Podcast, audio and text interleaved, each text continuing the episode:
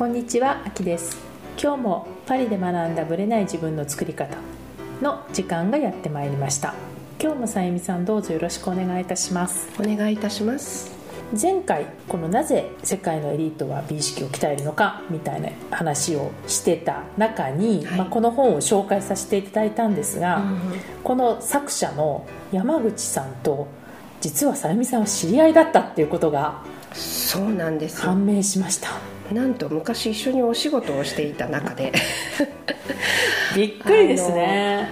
山口さんは広告代理店にお勤めだったんですけれども、はい、その彼のいた部署の彼にとってのクライアントですよね、はいはい、が私のいた会社。それは営業だったんですか？彼は。彼は営業です。営業。でさゆみさんのいたブランドの担当だったそうです。そのブランドの担当でもう全てブランディングとか広告とか広告戦略 PR 戦略とか全部一緒に考えてやってもらって実際に動いてもらってた方です。なる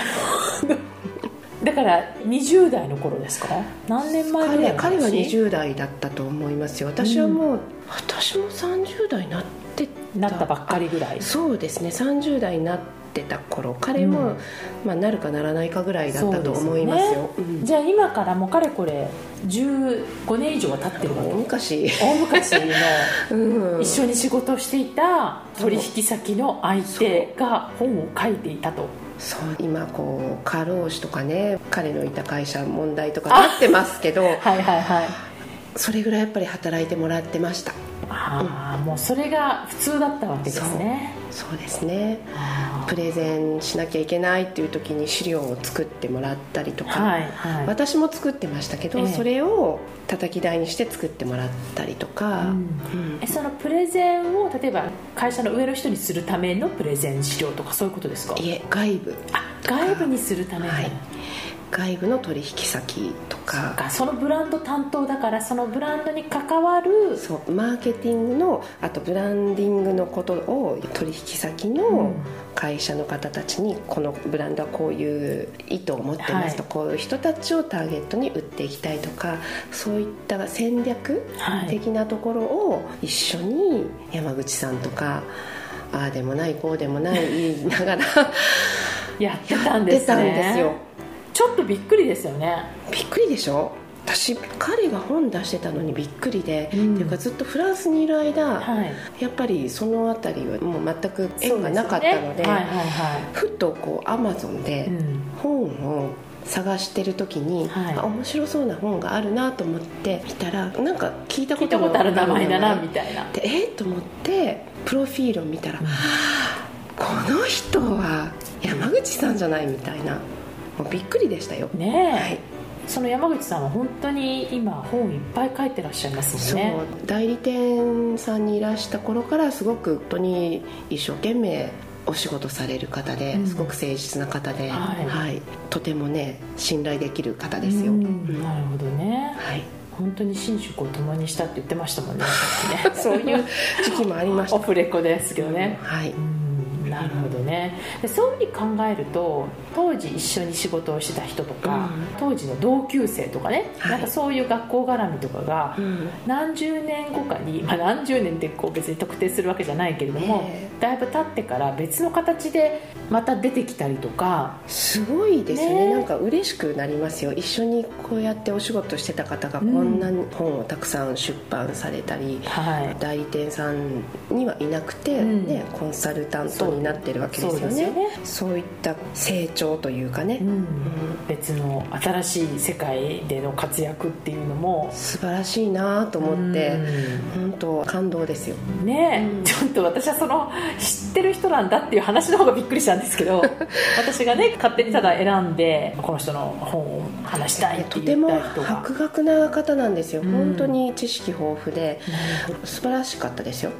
当時からですね、うん、それが今アウトプットという形で本になって。素晴らしいなと思います、ね、はい。だからいつどうどこでまたこうつながっていくかわからないみたいなのが、生きててこうそういうのが結構ところどころであるので、うん。はい、それが生きてる醍醐味だったりもしますねなんかその当時は当時でこう通過点っていう感じでそこで接点があった人がまた別の形でね時間を経て接点を持てるって面白いですよね。そうなんですよねまあ私とさゆみさんもそうですよね。本当そうですよ、うん、考えくり、うん、だからそう。いうことの連続というか、うんうん、こう数は多くないですけど、はい、貴重ですよね。ね、うん、あるっていうだけでも、うん、なんかご縁を感じてしまいますよね。なんかやっぱりこう自分でそうしようと思ってしたわけではなくない、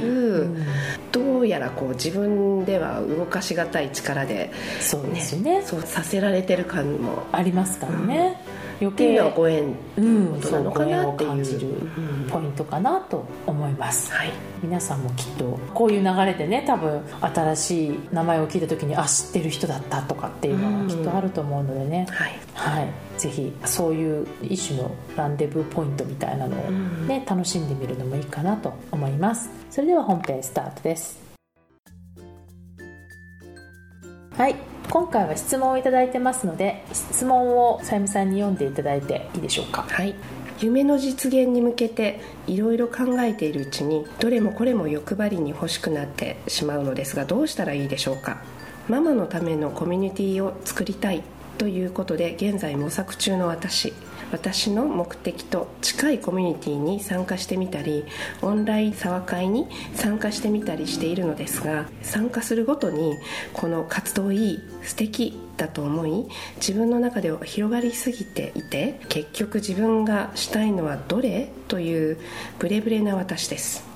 例えば駐在妻を対象にしたお話会に参加すると主催者の方のビジョンが素敵。私もやっぱり駐在妻対象にしようかなと思ってしまう。一方で働きたいけれど働けないママを対象にしたコミュでは参加者それぞれのリソースを生かしたイベントだったりキャリアについての講演会を開催されていたりしてこういう活動も素敵いいなと思ってしまいます。対象を広げすぎると収集がつかなくなると思うのでまずは対象を明確にしたいと思っているのですがどれも素敵と思ってしまい決められません。好奇心旺盛な性格も影響しているんでしょうがまずは自分のビジョンをしっかり持つことが重要だと思っている今日この頃です。自分の夢の実現に向かって周りに影響されず自分のビジョンを持って行動するにはどうしたらいいでしょうか。というちょっと長めの質問を頂いてるんですが、はい、こういう好奇心がすごく旺盛で、うん、何でもかんでもやりたいっていう人、うん、まあ、さゆみさんはどうか分かりませんけどいませんか？周りに。います。います。いますよね、はい、もうなんかこうあれもいいこれもいいっていう感じで。いつも言ってる人いますよね。いますよね好奇心が旺盛だっていうそれは別に悪いことじゃないですよね、そうなんですよ。で、うん、好奇心が旺盛な人の特徴として、うん、広げすぎて収集がつかなくなるって、うん、まあ、ご本人もよく分かってるみたいなんですけども、そういうことってあると思うんですよ、はい、そういう人がこう広げすぎて収集がつかなくなるんではなくて、うまく自分の行きたい方向に行くためにはどうしたらいいかっていう質問なんですね、はい、こういう人がもし来たらさゆみさんだったら何て答えます？もうあれもやりたいんですこれもやりたいんですってどんどんどんどんこう広がってって、えー、結局何がしたいんだかよくわからないまま本人もなんか止まっちゃってるみたいな、うん、どうしたらいい？って聞かれたらさゆみさんだったら。興味の,、あのあることの共通点を探し出すとか、うん、そその興味いっぱいあるのはいいと思うんですよ、だけど、はいはい、それをやることの、うん何の部分をやりたいのか例えばプロデュースをするとか、うん、こうそれを PR するとか、うんうん、いろんな職業にも関係あると思うんですけども、どの職種、うん、何をしたいの、うん、自分が壇上に立ってこう何かをプレゼンとか、講師みたいなことをやりたいのか、またはそれをプロデュースをすることをやりたいのかとか、いろいろあると思うんです、はい、そこの部分の何に興味が一番あるのかそこをまず決めるって感じですか？自分自身と向き合わないとっていう感じがしますね、うん、自分の得意であって好きなことであれば最強じゃないですか、うん、だけど素敵と思うことは多分ね、はい、生きてればいっぱいあるんですよ。ね。それを広げすぎるとやっぱり収集がつかないっていうのは分かりますけれども、何か共通する何かがきっとね、ある。んじゃないかなと思うんですよ、ね、その中の特に何がやりたいのか、ポイントなのかっていうところ講師業なのか、ね、それともプロデュース業なのか、そういったイベントがありますよっていうのを皆さんに広げる PR 業なのかとか、うん、いろいろやっぱりあるじゃないですか。はいはいはいなるほどね。それとも全部自分でやるのか。全部やりたいのを選択の中にあっていいわけですね、うん、でも全部やるとなったらかなり大変そうな気がするので、うん、広げすぎるとね、うん、確かに。そうなんですよ、ね、全部やるんだったら、はい、だからね多分私この人の文章を読んで思ったのは、こういう人はね黙ってても多分動ける人なんですよ、うん、行動力がすごくある人、えー、もう多分興味を持ったらすぐバーッといっちゃうから収集つかなくなってるんですよ、うん、収集つかないっていうのは行動しなかったら収集つかないわけないんで、うん、そうですよね、うん、好奇心がそれだけあって、すぐ動きたくなっちゃうからそっちに向かってっていうことなんだけど、やっぱり人っていうのは時間は平等じゃないですか、はい24時間はもう決められちゃってるので、うん、その中で何をするかっていうと本当に選択と集中しかないと思うんですよ、うん、彼女の場合はその選択ができないっていうところに行っちゃってるじゃないですか、うんうん、広げすぎちゃって、はいなのでその共通ポイントも私その通りだなと思ったんですけど、うん、むしろ私はその何の共通ポイントプラス、うん、Y の部分だと思うんですよ。なんでこれをしたいのか、うん、そこに彼女の本音があるので、駐在妻のお話し会でこの人のビジョン素敵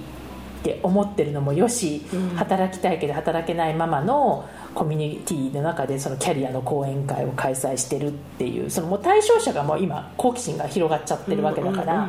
やっぱり彼女が何のためにそのコミュニティを作りたいと思ってるのかっていうところに立ち戻る。わかる わかる？納得私もそう思う、うん。うん、なぜかというと、はい、私はココミとかそういうことは作ってないですけども、はい、振り返るとね、うん、自分がなぜフランスでパリで日本人を対象としたイメージコンサルティングのお仕事をしようかと思った時に、はい。こうパリで見た日本人の女性がことごとく私が見た人たちだけですけどダサかったりするんですよ。なんでこういうファッションをパリの街でするのかなっていうのをちょっとね、はい。うん、せっかくいい質を持った日本人女性なのに、はい、もっと素敵になれるはずと思って、うんうん、それを何かもっと素敵になれるお手伝いをどうしてもしたい、うんうん、何かしたい、はい、彼女たちのためになること、はい、したいなって思ったら、もうこれしかないと思って。立ち上げたわけですよ、うん、まあ、要は Y が明確になったわけね。あの日本人女性の世界での地位を高める。向上させたい、うん、それがあったの、うん、あなんて日本人女性って素敵ってやっぱり言わせたいと思ったの、パリジェンヌに、はい、はい、そういう目的があったので、えー、そこはね明確でしただそこがぶれないと、好奇心が旺盛でも、それから離れちゃったものに対しては優先順位が落ちます、ね、落ちますよね、うん、今じゃなくてもいいかも、うん、みたいな感じになるかの参考にはなるなとかって思いますよね。はい、よね。だから、やっぱり自分の基準を持つことが大事、うん、でその基準が何のためにそれをやりたいと思ったかっていう、その理由ですよね。そこに行き着くかなっていう感じがします、はい、のでこういう好奇心旺盛な方はそこに立ち戻る自分が何のためにそれをやりたいと思ってるのか。多分やりたいっていう方に今盛り上がっちゃってるから、うん、Y の部分が絶対あったはずなんだけど、うん、ちょっと今忘れちゃってるのかもしれない？かもしれないですね。盛り上がってる方が今、うん、情報でいっぱいになっちゃってる？そう。インプットいっぱいしてるからどんどんどんどんこう膨らんじゃってるので、うん、その元にあった真の部分に戻るためにはやっぱり Y の部分を選択し集中しそこからブレるものは後からやってもいいんで、うんうん、別に今じゃなくてもいいじゃないですか。はい。そこが形になったら次って横に流れてってもいいわけだし今いっぺんにやったら本当24時間あっても足りないですよね。よね。だからそこで結果的にパワーがそげなくて行動ができなくなるよりは、うん、もう今はここ例えばじゃあ駐在妻のためのママとかそのキャリアを目指したい人たちのママのコミュニティなのか、うん、1個どれでもいいので Y に近い部分だけ1個に絞ってまずやる、うん、で好奇心が旺盛な性格なのでそこは全部ペンディングにして今はちょっと忘れるみたいな感じにして、はい。やりたくなったら次に行くっていうやり方がいいのかなと思いました。好奇心が旺盛な人っていうのは続かない人が多いんですね。そうなんですね、はい、なのでその場で結果が出なかったら次に移ってもいいから、うん、まずそこをやりきってから次に進まないと、もったいない。その結果がどれも出ないままどんどんいっちゃう形になっちゃうので、はいまずやりきってあ違ったって分かるのも一つの結果なのでそうですね、うん、その前段階で広げすぎないっていうのが一つのポイントかなと思いました、はい、参考にしていただけると嬉しいです。ありがとうございました。